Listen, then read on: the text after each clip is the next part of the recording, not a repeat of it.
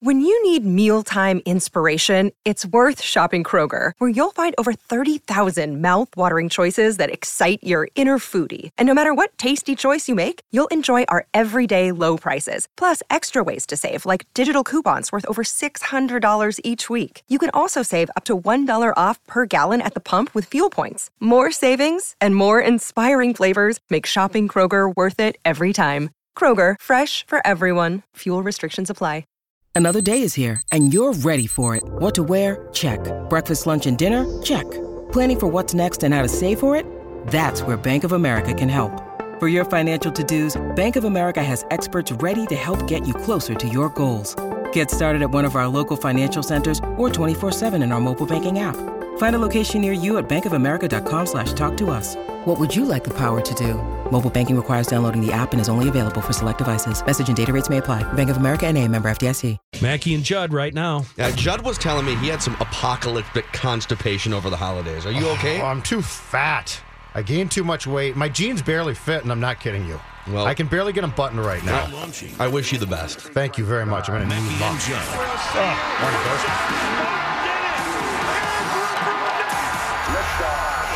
We get things rolling with the opening bell. Want to ring the bell? I don't know. I don't. I don't think there's any curse. I've got a. I've got a uh, crystal ball, and I've got a. What is that? A wood spirit hanging in my office. So there's no damn curse. Everything's a little bit different. The game moves a little bit faster. Um, mistakes are magnified. So some of the mistakes you get away with during the during the season, and they're able to pull wins out and things like that, they're, they're magnified when you get into playoffs. And sometimes you're not going to be able to overcome those mistakes. So, uh, and then like I said, the game just moves much much faster. I mean, everybody's fighting for their lives. So uh, that's that's the way it's got to be. Uh, we are back. Well, we've both been back for a couple days. Me on Ventline, you and Coller yesterday morning on uh, New Year's morning. We're back together here for the first time since before the holidays, and for the first time since the Vikings have clinched a 13 and 3 record. So let's dive right into this. What is your ideal scenario, realistic scenario? Not like, hey, the Titans somehow made it through to the Super Bowl. Yeah. But your ideal, realistic playoff scenarios for the Minnesota Vikings. Uh, so, if I'm a Viking fan, my number one is I want um, I want Atlanta to upset the Rams on this this weekend coming up. I want Carolina to what I would consider being an upset of the Saints, and I want Carolina. As a football fan who wants the best game possible, I would love to see Zimmer McVay part two Wow, yeah. or or Zim Payton part two. So as a football fan, I think a Saints or Rams Vikings matchup here would be great fun to watch. If I'm a Viking fan and I want the best possible path, I want Cam Newton playing here. See, I'm conflicted on with both of those as well because just for entertainment purposes, I'll take it even a step further. I want to see a Mike Zimmer Bill Belichick chess match. So I want to see how, whatever the NFC path looks like. I would love to see Bill Belichick, Mike Zimmer, two weeks to prepare. There's a lot of coaches that Bill Belichick either psychs out or out coaches. In fact, almost all of them for the last two decades. they psych themselves out. You're right. Sure. I mean, like mm-hmm. Pete Carroll panicking at the end of the Super Bowl, or Mike Tomlin and company. They just like t- teams get overamped or overhyped up. I don't think getting psyched out or out coached would be a thing for Mike Zimmer. I think you'd get. If you're the Patriots, you would get the absolute best punch from Zimmer and company. But that's getting way ahead. That's a month from now. Getting way ahead. I'm with you. If you're rooting for just the easiest, most realistic path to the Super Bowl, you'd much rather see Atlanta and or Carolina than the Saints or the Rams, despite the fact that two of the most decisive, impressive victories of the year for the Vikings came against the Saints and the Rams, mm-hmm. right? But to watch the way that Sean McVay and company, just take the Seahawks for instance. I know that the Seahawks were banged up at the end of the year, but the Seahawks beat the Rams early in the year. Actually, that game was in Los Angeles, so the, the Rams Yes. lost at home to Seattle. Yes. And then you come back and look at the film a second time. You get to prepare for a team a second time, and the Rams embarrassed the Seahawks, adjusting to what happened in that first game. And again, there were some injuries, like Richard Sherman played in the first game. He didn't play in the second game. So it's apples to oranges. But um, despite the fact that the Vikings handled the Saints, handled the Rams, I would also rank those two teams above the the NFC South teams, uh, Atlanta, the other two NFC South teams, in terms of the fear factor. If, if I'm a Viking fan, uh, I want Carolina one. If I can't get Carolina one, I want the Rams two, and I want the Saints third. I don't want Drew Brees. Drew Brees to me, one, you beat them, but it was week one, and the Saints' identity hadn't been truly established at that point. Two, Drew Brees is the one quarterback I think in the conference who could come here and the noise wouldn't necessarily bother him. The Vikings wouldn't bother him a whole lot. Their defense is good enough. So, just purely speaking, from the best path for, uh, for the Vikings to get through to the conference title game, I want Carolina one. I would take the Rams. I think it would be tough, but I, I think you could definitely beat them. The Saints are the wild card to me as far as Brees is the one guy who would come Yeah. here and have a chance to beat th- this defense. It wouldn't be simple, but I don't think he would panic. I think Jared Goff might panic a little bit. Well, yeah, and I, back to the Carolina thing. You know, Carolina has looked impressive in a lot of areas. Again, Cam Newton uh, went went what thirteen for thirty four in that game this weekend. He, he, I think Cam Newton at U.S. Bank Stadium. I would welcome that with open arms. I agree. He- if I'm Mike Zimmer and company, I'm with you on that. I mean, it took the, the Vikings held him in check in Carolina. I know Carolina won that game. It took a sixty two yard run at the end for uh, for Cam Newton to finally break out and have a big Carolina play. doesn't So- scare you. No, they shouldn't. They don't. They're- Now, they can still beat you, but they shouldn't scare you as much as the other teams. But the Rams, the, the one thing with, with the Rams that I'd be curious to see is because I, I think it was uh, subsequent to the game played here that we learned that McVay was basically calling in the plays late. So McVay would survey the defense and call plays into Goff. And I think what, what the Vikings did really well was they adjusted their defense late. McVay would now change that. Um, but Jared Goff still might panic. Drew Brees won't panic. Yeah, in that building, I mean the Ra- the Rams should not be taken lightly. We'll, we'll get into. We're going to change our pecking order up today in like an hour, and we'll go deeper into this. Uh, also, all kinds of other Viking stuff. Matthew Coller is going to join us at nine fifteen uh, for for the rest of the hour. We can talk about the Pat Shurmur reports that are out there. Three teams have already requested to interview Pat Shurmur this week. he's uh, he's going to be gone. I he might even be gone in the division because He's there's be two gone. teams in the division that want him. But yesterday, Ding, ding. to give Oklahoma the lead here in the second overtime. And it's blocked. The field goal is blocked. Seibert the junior, who has never had a field goal block in his career, has it blocked in the second overtime of the Rose Bowl. On the 27, it's second down and 12. We go wild dog with Sony. Nada goes in motion left. Snap it to Michel. He's running to the left. Angling 25 20. Got a block from Gronk. 50, 10, 5. Touchdown, touchdown, touchdown. Dogs win it. We're headed to Atlanta. um, Can't believe it's over. It's uh, been a wild ride. uh, crying Baker Mayfield at the end of that was an unbelievable Rose Bowl. you boys would, would have been very proud because in in the first part of that game last night, I'm watching it and I'm thinking, where's the defense here? Like they can't play de- defense. And then I decided, you know what, Judd? No, you're not going to complain.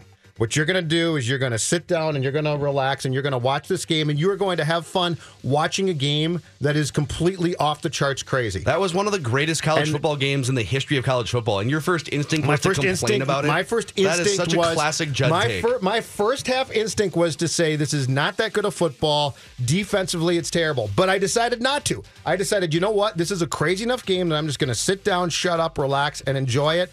And as a sports fan, as a sports fan, so without a stake in the games, I didn't care who won. It was great fun to watch. I think what's weird is that It's the new e- even though the teams went over 100 combined points, there were some great defensive stops within a high scoring game. It was the highest scoring Rose Bowl of all time. Even as a standalone Rose Bowl game, it would have been historic and it would have been amazing. Um, it may have determined the national champion, but adding the playoff layer to the Rose Bowl factor Mm-hmm. makes it so much better and it heightens everything. And it, and then you start to watch some of these other games, like Notre Dame LSU was a decent game. It was close at the end. Uh, you had Michigan and North Carolina State, a couple teams that they had like a you 16 don't- team playoff, don't maybe. really care. Uh, yeah, but like the, the playoffs make all these bowl games much less relevant. Abs- So I came away yesterday, and then Central Florida beats Auburn, even pining for an 18 playoff more than I would have going into this season. Mm-hmm. So great as a standalone Rose Bowl, if that's what it was. Heightened even more by the fact that a championship berth is on the line. That was fantastic. So much fun. 102 combined points, 1,058 combined yards. But I was, but as a sports fan, I'm telling you, I said to myself, "This is this," because it resembled it at times. It it it resembled to me like an, an arena league football game. Like it was just crazy. That first half was absolutely nuts. They kept going back and forth, and I'm like, someone's going to get a stop here. I know they're not, but that was as fun of college. That that game in itself is why guys like Scoggins love the sport because the equivalent in a National Football League game, I don't know, is, is as much fun. I mean, I've, I've always contended pro football wise that there's a lot of bad bad games played. There were flaws in that game, and you didn't care. You absolutely didn't care. I mean, it was. I mean, it's storylines, and I also too. If you add in, there's a couple other things too. Ohio State, I think, would watch any of these games and say, "Yeah, so what?" Like we would. You telling me we can't go toe to toe with with these teams? Ohio State would stake a claim. Absolutely. After yesterday, Central Florida would say, "Listen, we went 12 and 0, and that apparently wasn't good enough to get us into the 14 playoff. So our prove it game against Auburn." We run them and score 34 points and uh, and beat one of the best teams in the country because Auburn would have staked claim to being in an 18 playoff. Um, so I ah, man with with with that semifinal game yesterday, the first one, and then with some of the teams on the outside looking in, proving themselves, Wisconsin showed you. How about- Listen, how about that toe to toe with a Georgia? Wisconsin. I, I I was watching that game with a friend of mine who went there, and I think it was was it fourteen to three at one point. Miami led that game on Saturday night, and I said, "You guys are going to get blown out. You had no business being in the playoff." And they start coming back, and I'm like, "Wow." The best clip from that game was Paul Chryst on the sidelines at one point, trying Yes. to cover his mouth. He goes, "Turnover chain, my bleeping bleep." That was that was He tried to cover his mouth over the ble- the first loved it. bleeping thing. like and like Mr. Subdued, r- relaxed, but they've got to go. So so they'll get to eight teams by when? I think this is locked in through like 2000. Is it 2021, 2022, or something Yeah, like that? it's- At it's four teams, but you got to get to eight teams. Eight teams will, will be great fun, and the sooner we can get rid of more of these meaningless pity bowl games, the better. Just start stacking it up with these. what was the I'm dumb question? The Miami Wisconsin game. That what bowl was that? Orange Bowl. The Orange Bowl. The Orange Bowl, yeah. Yeah, but see, like the Orange Bowl was such a huge name bowl game for so many years, right? It was one of the you know one of the four big bowl games. Mm-hmm. And if it's not part of the semifinal, but it's two teams in the top ten, it's such a buzzkill. Because okay, Wisconsin beat Miami, and it's great for Wisconsin, but but if that game now pits Wisconsin against Georgia or Wisconsin against Alabama, and if that game was played at Camp Randall, which is what if it's an 18 playoff, I think you'd get first round home games, and then maybe you'd go Oh, to you? neutral sites for the semifinal. You could, I'm saying, Yeah. because you could give you could give home field advantage to the you know the the one through four seeds in that 18 playoff. I mean, there's so many possibilities. Here's, here's and my, yesterday was a ton of fun. Here's my dream: blow up as, as ma- many of these bowl games as possible, a- and award the bowl games the the playoffs. And I think it would be a lot of fun. Yeah, so eh, you know you could still do 18 playoff, and then you could. Well, you could even set up like a 16 team NIT, but now you're talking about four extra games. Yeah. Then you can keep some of these other bowl Let's go to eight teams for now. So super fun. Uh, we are jam packed. We're back 2018. Um, Matthew Coller's going to join us for the next three segments talking Vikings. Let's start off with all the Pat Shurmur rumors and reports that came out yesterday. Lions, Bears, Cardinals. How realistic is it that the Vikings ace offensive coordinator could be gone here? I mean, he'll coach the Vikings all. He's not going to leave like a college football coach. Correct. He might, but he might get a head coaching job and then coach out the rest of the season. Uh, and that could happen pretty fast here. Kevin Seifert at 11:30, and also we'll dive into this Miguel Sano story that came out uh, while we are all on break over the holidays. We'll definitely dive into that in the 10 o'clock hour. Mackey and Judd. Oh, and when we come back, Packer Ventline, baby. Mackey and Judd are back. The Emperor does not share your optimistic appraisal of the situation. On 1500 ESPN. And this portion of Mackey and Judd is sponsored by MetaFast. Go, Mac, go! It was a season that started off with a lot of hope. And then Aaron Rodgers went down, and it's been craptastic ever since. Aaron Rodgers, I know he wants to play for a long time, but let's be realistic and think, okay, I don't think that's going to happen. He's got probably three years left, I bet. And you don't know how that shoulder's going to hold up. So this year's draft is really important. So you're going to probably have to get a quarterback somewhere in this draft. And I would look probably to the Belk Bowl, one of those two quarterbacks, the Belk Bowl. That was a good game. I agree. I mean, I think I think the Packers Who was look in- to the Belk Bowl. Who Pretty is much in any the year Belk you can Bowl? look at the Belk Bowl. Coller, who is in the Belk Bowl? Can you tell us that? You watch every one of these meaningless bowl games. Uh, I think the Belk Bowl was the one that ended up 55 to 52. Wow. So you know, you watched every game. But but who was playing? I don't remember. I watched so many bowl games that it's hard to say. Wow, that's, But a, that's a buzz. But th- but that one It's incorrect. But it, was. He got the score right though. Well, didn't hey, he? you didn't get the teams. I'm yeah, I sorry. don't, I don't know. How do you Yeah, get but the that- score right, but not one of the teams? But that's my favorite part of the bowl games is that I don't have to care or ever think about it ever again. or are you playing dumb to not look like a huge nerd right now? No, no, no. Oh, I, no, he's I not. No. totally embrace that. He's a I nerd. just can't remember which. No, I'm just saying playing dumb. Like. I don't know who played Nick. Oh, Actually, it was. He's these proud two of it. schools. Like, he's yeah. proud. He's proud of the fact that you go that you went home for the last two and a half weeks. Yes. and sat down and watched every bowl game possible. An- Any bowl game that was on, if I had time, I was watching. The one, the Belk Bowl was on when I was just having lunch with someone. I kept looking up, and every time there was a new score, that's what I how I remember it. But I, that, that's the best part. Is it's Well, just that like is- that's dedication but right it's there. just like Did you get the all 22 of all these games too, and then go back and watch again?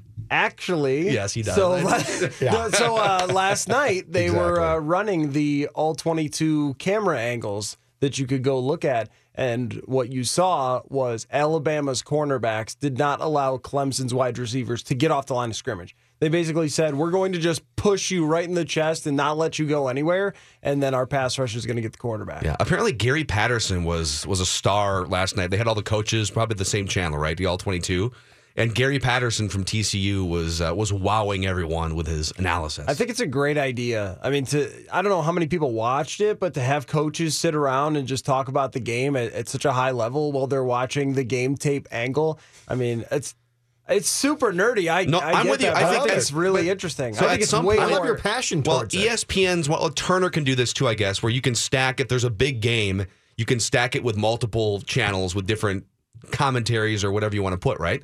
Well, at some point when all of us have connected TVs and we're not watching, you know, for the it's we have Comcast channel 864 is the HD ESPN. At some point it'll just be watch ESPN and you can they can have unlimited platforms if they want. Mm-hmm. Or NBC watch Sunday Night Football. You want the basic uh, Al Michaels, Chris Collinsworth, or maybe you get a deeper dive or a different angle or something. I think we're headed that direction the next five or ten Uh, years. And I think as people understand these things better, the football they know goes beyond just what John Madden would tell them. I mean, even when I was growing up, it was you if you wanted to learn more about football, you had to buy books Mm-hmm. as opposed to just going on the internet and learning about route combinations if you want to. Tell me, So- Tony Siragusa wasn't going to tell you. Uh, yeah. So, but but I learned a bunch just from John Madden and Pat Summerall every week. But now, you know, everybody knows all the stuff that they told you back in the '80s and '90s. So you you want more than that. And if Kirk Herbstreit brings up momentum one more time, I'm just going to jump out the window. He said physicality about nine times in three minutes Here's to my start thing, that though. game yesterday. Uh, on the coach's channel, let's stop trying to split the screen into like threes. I don't need to see the, the coaches who are talking. Like Yeah. they showed them continually. Show me as much of the of the camera angle that you're going to give me as possible, and I can digest the, dialogue. Like I don't care who's talking, so I don't need to see them talking. Because I, I tried to go to that channel like three times, and the thing that drove me crazy was it was split into I think threes. yeah. And so it's like, no, no, give give me give me the angle that, that you're going to give me. Give me their conversation. I don't actually need to physically see them talking at a table. See, I disagree. I just want John Madden, wherever he is, on a bus somewhere, just eating a turducken silently for three hours. Well, you can like that's that what I want on my split That's screen. fine. Just like silence. uh, the the Belk Bowl, Wake Forest 55, Oh, Texas Wake A and M Forest, yeah. 52. So the Packers' next quarterback should come from either the Demon Deacons or the sure. Aggies. 100%. Uh, you know, with the the quarterback situation, it's really amazing how a year can change things because it was, oh, this next class is going to be unbelievable. You, you, these guys are going to get drafted uh, one, two, three, four, five, right? And then Sam Darnold does not have a very good season, throws a ton of bad interceptions. Now some people say he should stay. Josh Rosen had some issues. There's questions about his personality. He had a concussion too at the end. Uh, it- he threw probably more picks than he should have as well, or bad throws than he should have. And uh, you know, Lamar Jackson had the poor bowl game, even though I think he belongs toward the top of the list for his talent. And then uh, Baker Mayfield last night, uh, going against a really good defense, did not show up like a lot of people expected him to. Yeah, Baker Mayfield's really interesting. I, I um, there's a lot of Johnny Manziel comparisons because personality and scrambling, he's thicker than Manziel. I think he's a lot more accurate than Manziel.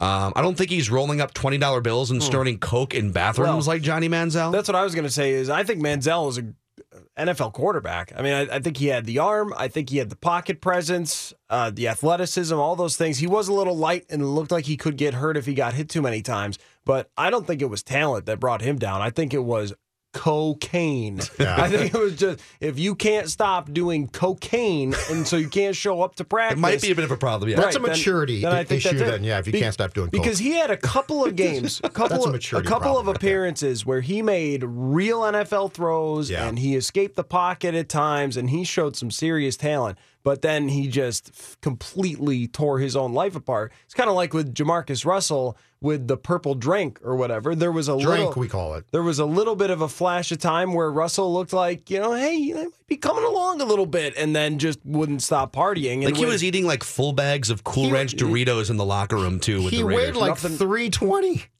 320. nothing wrong with eating a lot of Doritos. Okay, Uh, there's not, yeah. un- unless you, you, you so desire to play quarterback in the National Football League, in which case you should probably Yes. lay off the Doritos. So Baker Mayfield is really interesting to me because uh, I think that he's so confident that it would take a lot to shake him, but at the same time, the thing against Kansas would concern me. Like Kansas got into your head Right. to the point where you nationally embarrassed yourself. That really kind of worries me. The height isn't so much, but it's you know it, it, it's a lot of throwing to wide open wide receivers when he would play. And you know tons of weapons. You saw that from their running back. Just uh, the, the games that i saw him put up big points it was a lot of spread it out throw into the zone somebody's open and if you make a good enough throw you get huge yards. And then when it was a real defense with a good secondary last night he had some good moments but a lot more bad moments especially uh, when he would get pressured and things like that, I, I think he had trouble dealing with it. So I, I'm not sure that I would have him as being one of the top quarterbacks. And I, so he kind of leaves you with, well, do you take the, a little bit of a risk on Darnold, even though he's got a ways Yeah, to but we go? saw him. Well, Right. but the That thing, so my, this is, I think it's kind of it's dangerous to make these full assumptions. But if Baker Mayfield was a little more boring personality wise, I would actually feel more confident. I don't like the emotional Yep. roller coaster Yep. that he rides because that doesn't work in the NFL Yep. traditionally. How many quarterbacks in the NFL now? And don't tell me, well, Tom Brady gets fired up on the sidelines. Tom Brady is a robot. These guys aren't crying at the podium or I mean I, I want someone who's going to go in and be mostly boring all week long and then maybe show some flashes of personality if they throw a touchdown pass or something. Um, there's a little bit too much emotional roller coaster there with Baker Mayfield. At, at least at first. I mean, once you're Aaron Rodgers and you've won a Super Bowl, then you could Okay, start title belt Right, celebration. you now. can Right. discount, double check whoever the hell you want. Right. And the same thing with Brady, where very early in his career it was by the book, and then you know you win the Super Bowls, and you're like, I'm just going to give the middle finger to everybody, and uh, I'm going to tell you what to do on the sideline and things like that.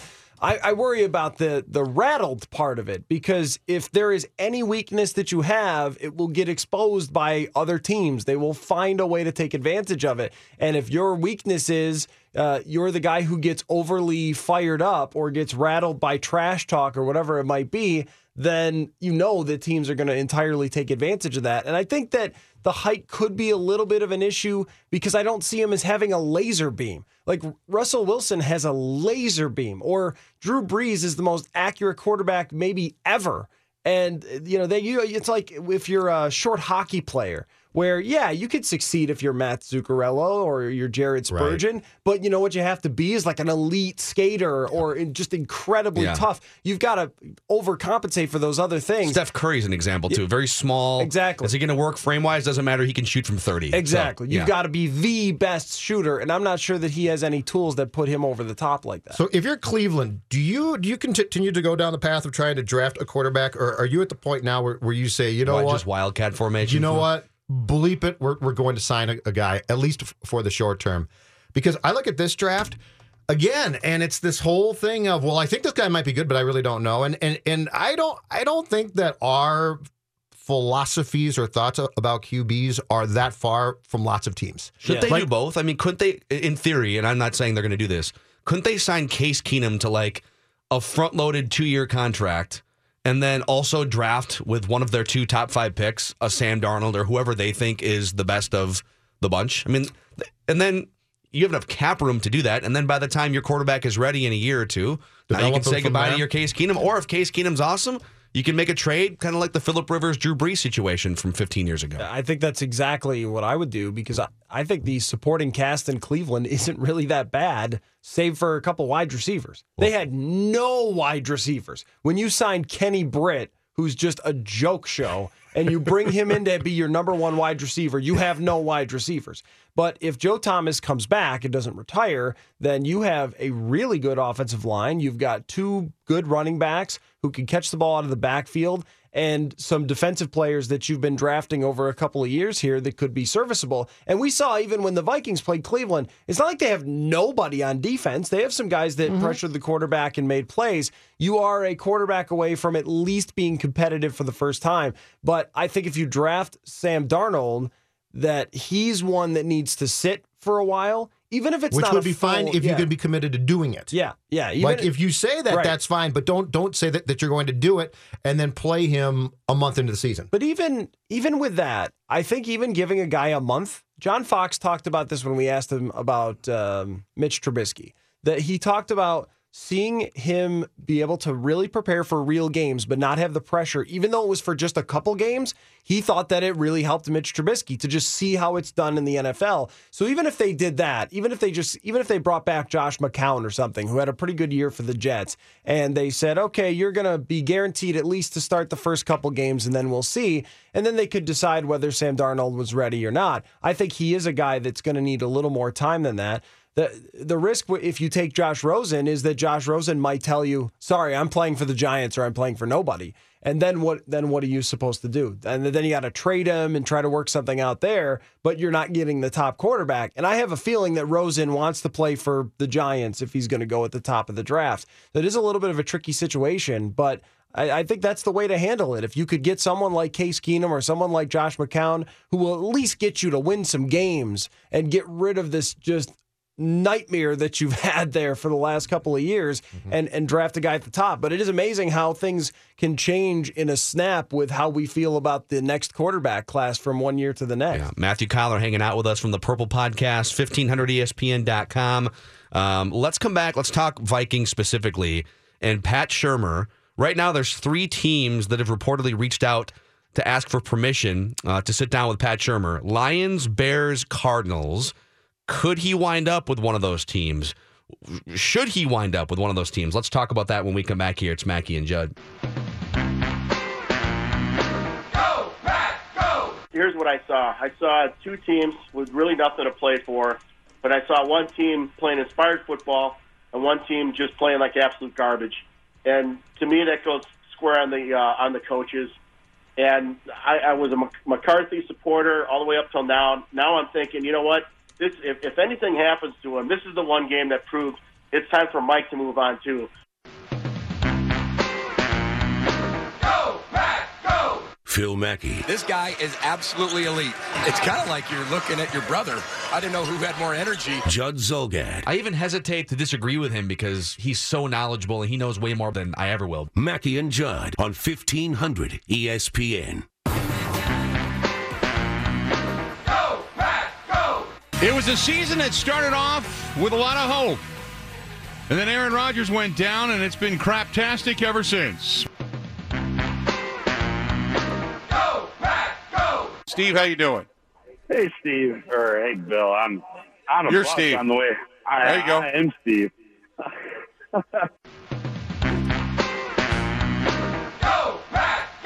Bill Michaels, man. Hi, I'm Doing God's work out there in Milwaukee, the fan in Milwaukee. can you say can you say craptastic was that on tv No, uh, no, it's uh, that's the fan in Milwaukee. That's the Oh, Green and Gold thought- post game it, show. it just sounded like their uh, it sounded like the cbs music Oh yeah, I, I think they So- bump in with that. I think Oh, they come so- in with the okay. CBS music. So they come in with it, but it's okay. just a, a. It was a season Yeah, that started it off with a lot of hope.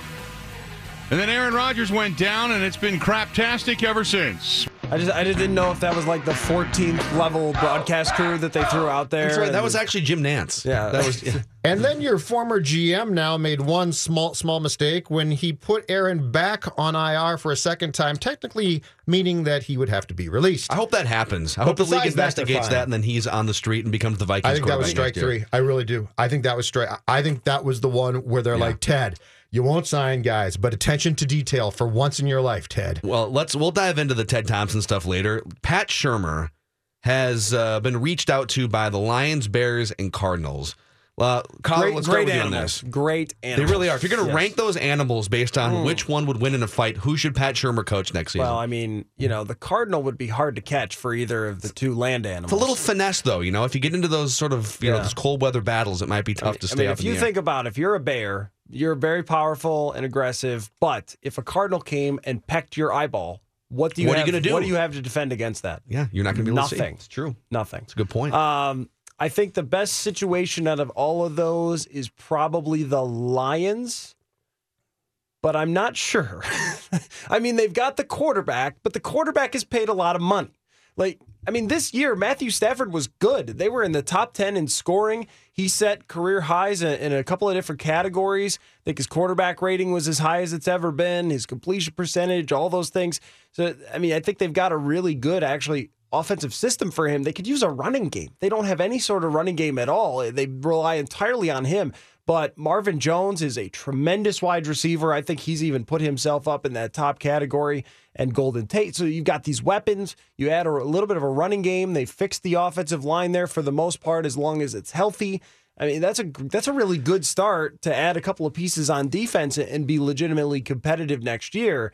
That it depends on what you want if you're Pat Shurmur, though, because Jim Bob Cooter has done such a nice job with that offense. Like, if you're Pat Shurmur, why would you want to go in and change And it Sta- all And around? Stafford wants him to stay too. Right. Well, of course he does. He's had a resurgence in his But- career. But Yeah. if he stays, if you're if you're Shurmur and Jim Bob Cooter stays, do you do you want to go into a place where, where your expertise is offense and Stafford says, I like th- this guy's offense? Do you want to go to Chicago where it's Trubisky, who you can help develop, Mm-hmm. which to me would be really attractive? unless unless he can't play. Or to well, but you you've seen him twice now, so you, you I don't know if probably made a play. decision on that. Yeah. Or the third one is do you want to go to a uh, potentially blank canvas in Arizona where you could probably draft somebody and also sign someone, let's say, off the open market by the name of Case Keenum? yeah. Have the mean- Colts showed interest? Because Uh, that could be don't an think- interesting one There's too. There's been no no uh, report of a request from I, them I yet. don't think yet, but I think the Colts would be perfect. I mean, if they were able to stack up their weapons a little bit more and offensive line and all that for Pat Shurmur to work with Andrew Luck, if Andrew Luck is coming back. And if I were Shurmur, that's the job that I would want. That'd be at the number one. I know that Irsay has Johnny Manziel's problem, and he's been a complete nut the entire time he's on that team. Still, uh, Peyton Manning did just fine under those circumstances. And if I'm going to take a head coaching job, I'm going to take the franchise quarterback who, if you think about it, with the AFC, there's only so many more years left of Roethlisberger. There's only so many years left of Brady. Mm-hmm. Then who's the next best quarterback? You would have him. Andrew Luck. I mean, Philip Rivers is going to be out too, and he's been a good quarterback for a long time in the AFC. I think you would end up having the best quarterback in the AFC and in the driver's seat to run roughshod over a lot of the mediocre quarterbacks that teams have built their teams around right now. It, but that I don't know if the Colts are going to show interest in Shurmur. His offensive system, I think, would be amazing for Andrew Luck. Lots of short stuff, but then make those big time throws when you need to. Uh, Arizona's an interesting. too, which, which helps. Yes, yes. So like he he wouldn't come in. The thing the thing that he's done that Zimmer and and Shurmur both do so well is the willingness to adjust their systems. Yeah. That is enormous to me because this is a league where a lot of guys don't like to adjust their Yeah, system. this is it's also an instance if you're a Vikings fan here. I mean, it's the the blossoming of this offense with a lot of mediocre to backup quarterbacks historically. It's you know, Pat Shurmur has been a huge asset to the organization. You're almost rooting for. I mean, you're, you're for sure rooting for for for these interviews to go poorly. That he just walks in and like stumbles all over himself. Um, but it's almost a certainty if three teams are already reaching out, and maybe another one or two here in the coming days, he's probably gone. How much of a loss is that? You don't just replace a guy who's been able to create this the last four or five months. The, only thing that's working against Pat Shurmur is he is not a monorail salesman. I mean, he is a very dry guy to talk to.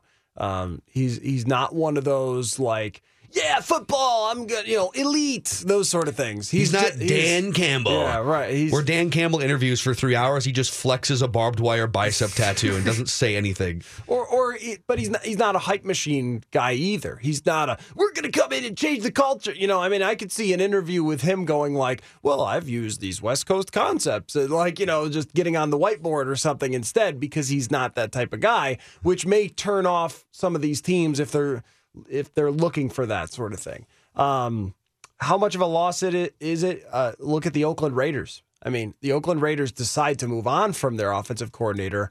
Bad plan. The offensive coordinator comes in after him, and the offense goes all the way down. And even the Atlanta Falcons, they lose their offensive coordinator to the San Francisco 49ers, who will be good next year. Yes. And Kyle Shanahan is a genius. And Offensively, yeah. incre- incredible offensive mind. And Matt Ryan goes from being literally the best quarterback in a single season ever to, well, yeah, he's still pretty good. He's still a very good quarterback under Steve Sarkisian, but the, the drop off there with the same team, basically. It's not like they lost Julio Jones for the year. They still had all their weapons, and yet they didn't find ways to utilize them under a new offensive coordinator. But when you have that guy, you really want to keep him. But if Pat Shurmur wants to go, it seems like there's going to be enough openings where he's just going to go. The whole rah rah thing, though, to, to me is tiresome. Zimmer, to me, uh, helps Shurmur's cause in this sense. Zimmer didn't get a job previously because of why. He would basically go and talk to teams and say, "Here's my plan, and this is my plan, and I am who, who I, I am, and I'm not going. I'm not going to try and sell you on the fact that I'm going to morph into a different personality if I'm the coach of this team." And a lot of teams said, "Uh, uh no, no, no, you're not right for our team." The Vikings finally said, "We'll hire you." I think that helps Shurmur in the sense that he can go in and he can be blah, but all you have to do is look at what he's done here. And I mean, look at this offense. Look at look at the fact that he spent the entire summer basically working on a plan for Bradford. And that plan in week 1 was brilliant, worked perfectly. And Bradford after that is essentially done. And he takes Keenum, mm-hmm. he takes Cook getting hurt. If you look at the amount of changes that he's had to make and adjustments, it's really impressive. So, so the rah rah thing is college like to me. But if you can actually sit down and and intelligently say this guy, as far as a pro style offense and team, makes sense, I think he- he gets a job for sure. The, the two areas where I'm just really blown away by what he's done this year are how they designed the offensive line, how they picked it, and getting rid of Alex Boone and eating some money. I imagine Pat Shurmur was at the very top of that decision. And what they've done with that offensive line when Easton and Elflein were in, using those two, their athleticism, their mobility to get out there on screens and make plays at the second level. He designs plays specifically around the fact that he has these two guys. And I was laughing out loud at my computer watching the tape on a play that Stefon Diggs had a 37 yard play on, a, on like a five yard hitch, or maybe it was a little screen pass. And Pat Elflein is running right next to him down the field. It's just like, how many centers in the NFL can do that? But also, are their coaches letting them do that? Are they asking them to do that? And that's what he he's done uh, for number one. And just uh, you know, finding ways to use Adam Thielen all over the field, not just on the outside, in the slot. He's taken about half of his snaps in the slot. That's not something you would expect from Adam Thielen because he's of his size. You think, okay, the bigger wide receivers they go outside and you run down the sideline. And and Diggs, he looks much more like he is a, a slot type of guy because he's a little more slight. But Diggs is so good against press coverage, they've stuck him outside more often and Thielen inside. And it's been amazing for Thielen. He's smart. He can read defenses. He finds holes in the zones.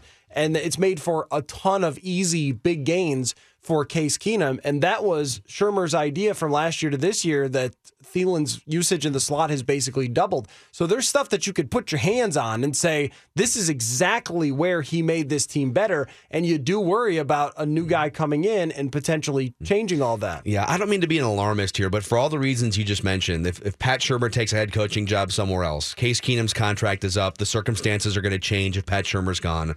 This is, it's not that your window is going to close in terms of being competitive going forward, but this is such a wide window and the circumstances are so perfect with this defense, the best defense in this franchise since probably 19 early 70s, uh, going back two generations. cash in now. If you're this team, you have to cash in right now. You're not guaranteed to have similar circumstances. It's not like you have Aaron Rodgers is coming back and it doesn't really matter if the, the other pieces are flawed. Um, this this might not all still be together one year from now. Yeah, the uh, funny thing about this season is that the team will be painted as look at all they overcame because Sam Bradford went down. Uh, and and yeah, I, I get that. It's not exactly like Sam Bradford was Aaron Rodgers, and it's not exactly like Case Keenum was Tom Savage. They were probably much closer to each other than their draft statuses suggested, right? Both had been starters that had failed in other places and had more success here in Minnesota. So it'll be, it'll be painted that way, though, that this is incredible. But on the defensive side, every single thing that could have gone wrong did not go wrong. Trae Waynes was very, very good. Terrence Newman kept playing great at age 39. Tom Johnson and the three technique defensive tackle learned to stuff the run at age 32. I, I mean, nobody got hurt. They missed Anderson Deo oh for three games, Everson Griffen for one game. End. That's, That's a- all of your injuries. That's the remarkable thing. I, I feel like I've never seen a t- in one of those three games for Sendejo's a suspension. Yeah. I feel like I've never seen a team go through a whole season like this and have zero players get hurt. Yeah. In fact, okay, that's a good segue. This defense profiles, we think of some of these the last 10 years in the NFL, and you think, wow, man, the Vikings, they're going to have to model themselves after this team from a couple years ago and that team. They profile better than some of the teams you might be thinking of. Matthew Coller hanging out with us. It's Mackey and Judd. Mackey and Judd are back Show me what you got. on 1500 ESPN. Still a chance to win a 55 inch TCL Roku TV. You got to get yourself to Shamrocks in St. Paul from 6 to 8 on Monday the 8th. You can join rookie there for the ultimate college football viewing party with Dos Equis. Enjoy an ice cold one and register to win that brand new TV. Put game day over everything all college football season with Dos Equis, the official beer sponsor of the college football playoffs. Of course, Monday being the championship game. More details, E 1500ESPN.com, keyword events. Let's just be honest, man. It, it it doesn't matter if we don't finish this thing out. You know, we'll, you know, we set a record for third down defense. We're number one scoring defense, everything like that. But if we don't finish this goal out, I mean, that memory is going to be gone pretty quick. And Brian Robison, actually the only leftover player from that 2009 NFC Championship game Absolutely. team, uh, which is eight years ago now. So we just witnessed statistically, compared to the rest of the league, the greatest Vikings defense since the Purple People Eaters of the early to mid 1970s. I would take that a step further and say that the Vikings have a better defensive profile and a better defensive resume than some of the prominent recent Super Bowl winners that leaned on defense. Mm-hmm. So I'm talking about Matthew Coller's with us here from the Purple Podcast, 1500ESPN.com. I'm talking about the 2015 Broncos and the 2013 Seahawks. So this Vikings defense, number one in scoring, number one in yards per play allowed, tied with the Jaguars at 4.6 yards per play allowed. Number two against opposing quarterbacks, passer rating against. Number one third down, and that's that's a historical mark.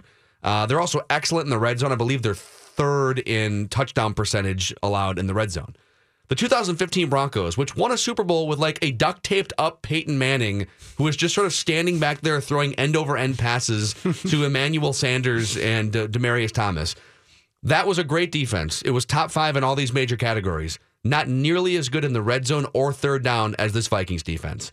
How about the 2013 Seahawks? They were number one in yardage and points, just like this Vikings team, but they weren't nearly as good on third down. In fact, this Vikings team is 10% better on third down Best of all time, than right? that Seahawks. Best since they tracked it in 1991. Okay. Yes. So Yeah. So if you stack up, those are the teams you think of in the last, you know, whatever, eight to 10 years. Best defenses to win a Super Bowl. Oh, 13 Seahawks, 15 Broncos. This Vikings resume stacks up very closely, if not better, to those two teams. The one thing that they don't do as well as some of the his, excuse me, some of the historically great defenses, they don't take the ball away. They don't get Um, opposing teams to cough the ball up. Yes, that's right. Yeah, good one. Quick change, we Uh, like to call it sudden change. Yeah, yeah. They they don't have a whole lot of turnovers, uh, and turnovers are down in general. I went back and looked at the uh, 2000 Ravens. They had 49 Oh, turnovers in absurd. the season. That's 30 more than the Vikings this year. They for, I think they forced like 33 interceptions or Yeah. something like an average Yeah. of over two per game. And even uh, Judd and I were talking about this on, I think, Saturday, how the 1988 Vikings kind of look like this Vikings team where Wade Wilson had to come in as the backup quarterback and they had a number one defense and they had something like 34 picks. I mean, it's just back in the day, quarterbacks were just throwing it to the other team constantly. And uh, that, that doesn't happen so much anymore, but I think they're 20th in the NFL in takeaways. So that's the only thing that I would say is short for them to the historically great defenses, but everything else is fantastic. Uh, they aren't number one in adjusted net yards per attempt, which is a really great statistic that factors in sacks, interceptions, and uh, yards per attempt passing. So the Jaguars are maybe a slightly better passing defense, but everything looks on paper like this defense should be able to carry a team to the Super Bowl. And uh, the thing that really stands out to me is yes, you demolished Andy Dalton and Mitch Trubisky and Brett Hundley, but you also really took care of business against the good quarterbacks that you played too. I mean, Cam Newton had the big run, did not have a great overall game against the Vikings. Jared Goff really struggled against the Vikings. I mean, you saw most of the quarterbacks they've faced. Matt Ryan had a really tough time uh, against the Vikings defense. So they've not only uh, beaten down the guys they were supposed to beat down and smash their face in, but they've also really slowed down great offenses when they face them. What would uh, concern you most about Brees? Where where would be the the one area? So if, if you got a veteran uh, quarterback who wasn't intimidated by the noise here, who came here and played in a uh, playoff game, what would be the one area about Brees that would scare you the most? He's or one of the potentially. He's just one of the best ever. I mean, anytime you You have to pick just one Yeah. with one of the greatest quarterbacks ever. But like- Yeah. what, what scares Like, me is that what he- could be exploited. What scares me is that it- he's got. I'm a- not sure that I I, I know that. Like if, when mean I look at this defense, exploit? yes. What could what could Drew Brees? Oh, what could yeah. Sean Payton and Drew Yeah. Brees possibly exploit with this defense that hasn't been tapped into so far? I don't think there's anything that they can exploit with this defense. When it's fully healthy, they are unstoppable. You watch other teams, they look like they want to cry. Like just what who are we supposed to throw it to? Like no no one is open. I'm getting pressured. We can't run. Like let me try to dump it off to the running back. Oh wait, Eric Kendricks ran him down or Anthony Barr. Let's throw a Trey Eh, Waynes. That eh, doesn't work. eh, Right. That doesn't work. And then Trae Waynes will tackle a guy if he does give up a catch because he's become a good tackler. What scares you about Drew Brees is that might not matter. You might have everyone covered. Xavier Rhodes might cover a dude as good as you can ever cover a dude. And Drew Brees will just say, Yeah, well, I'm just going to bend time and earth and drop it in perfectly to mm-hmm. my wide receiver. Or Alvin Kamara looks to me like young LeSean McCoy, where the guy is just impossible to tackle. So d- dropping it off to him might, instead of resulting in you know a five yard gain or something, as it has for most running backs, he might turn that into a thirty yard gain Yeah. because he's one of the excuse me one of the most exciting young players in the NFL, and that that's where it would concern me is when you have guys that make unstoppably great throws. And then you have not only just one playmaker, but multiple and a good offensive line for the Saints. They're the most complete team, I think. Well, I, I would say uh, to, to answer Judd's question, there's an interesting blueprint as we compare this Vikings defense to the 13 Seahawks, the 15 Broncos. The 14 Seahawks, which if they would have just handed the ball off to one of the best running backs of this generation, they would have won back to back Super Bowls.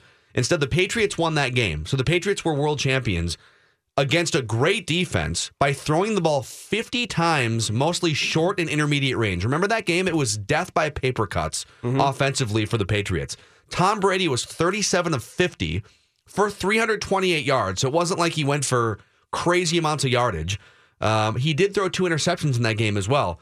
And it was 11 receptions for Shane Vereen out of the backfield. Mm-hmm. Yeah, so if you're yeah. Drew Brees and the Saints coming into US Bank Stadium, mm-hmm. I almost think you take a death by paper cuts approach and say, listen, if we're going to win this game and we have the quarterback to be able to pull this off, Yep. it has to be 12 and 14 play drives, and we're going to have to take three yards, five yards, third and five, third and six, third and four. And convert on third down. He clocked that way, That's too. the way that you would beat the Vikings defense, especially at US Bank Stadium. And Drew Brees would be the guy to pull that off. Yeah, yeah. I mean, uh, the Vikings have allowed. I, I mean, they're right at the top of the league in the fewest explosive plays given up. So just trying to launch it down the field doesn't work against them, especially when Harrison Smith plays over the top safety. Like he is so smart and so instinctual. He knows where you're going with the ball before you throw it. It's just if you're talking about that sort of approach, this team, uh, the Saints, is so perfectly built for it. I mean, Mark Ingram is a guy that will catch the ball in the backfield too. So you can't even load up. Oh, okay, with this running back, they're going to run. With this running back, they're going to pass. Well, you can't really even do that because he had something like 60 catches himself. And Alvin Kamara had 80 and then averaged six yards a carry. I mean, those two guys make it make it really dangerous. And you know, there is an art to the short passes. I mean, we kind of always just go, ah, well, you know, it's just short passes. Uh, Case Keenum, I think, has been very good at that. It's one of the reasons for his success. Drew Brees is a master of this. I mean, just dumping off to a guy in the perfect spot where he's going to be able to catch it and run with it, or is in, a, in the right situation not to get hit. I mean, he's just so great with his execution, how he reads your defense, all those things. And having him seen Mike Zimmer's defense already, I think that's a bigger help for him than it is for the Vikings to have seen the Saints, if that makes sense. Mm-hmm. That giving Brees that chance. And the other thing, too, is I think Jared Goff will still get affected by an insane crowd. I do not think Drew Brees will have that same sort of impact. The Rams' first drive, uh, drive here on which they scored in the game that they lost, uh, their scoring drive was exactly that Coller. They came in and they passed the ball short. They passed the ball short and it worked perfectly. So I think that's probably right.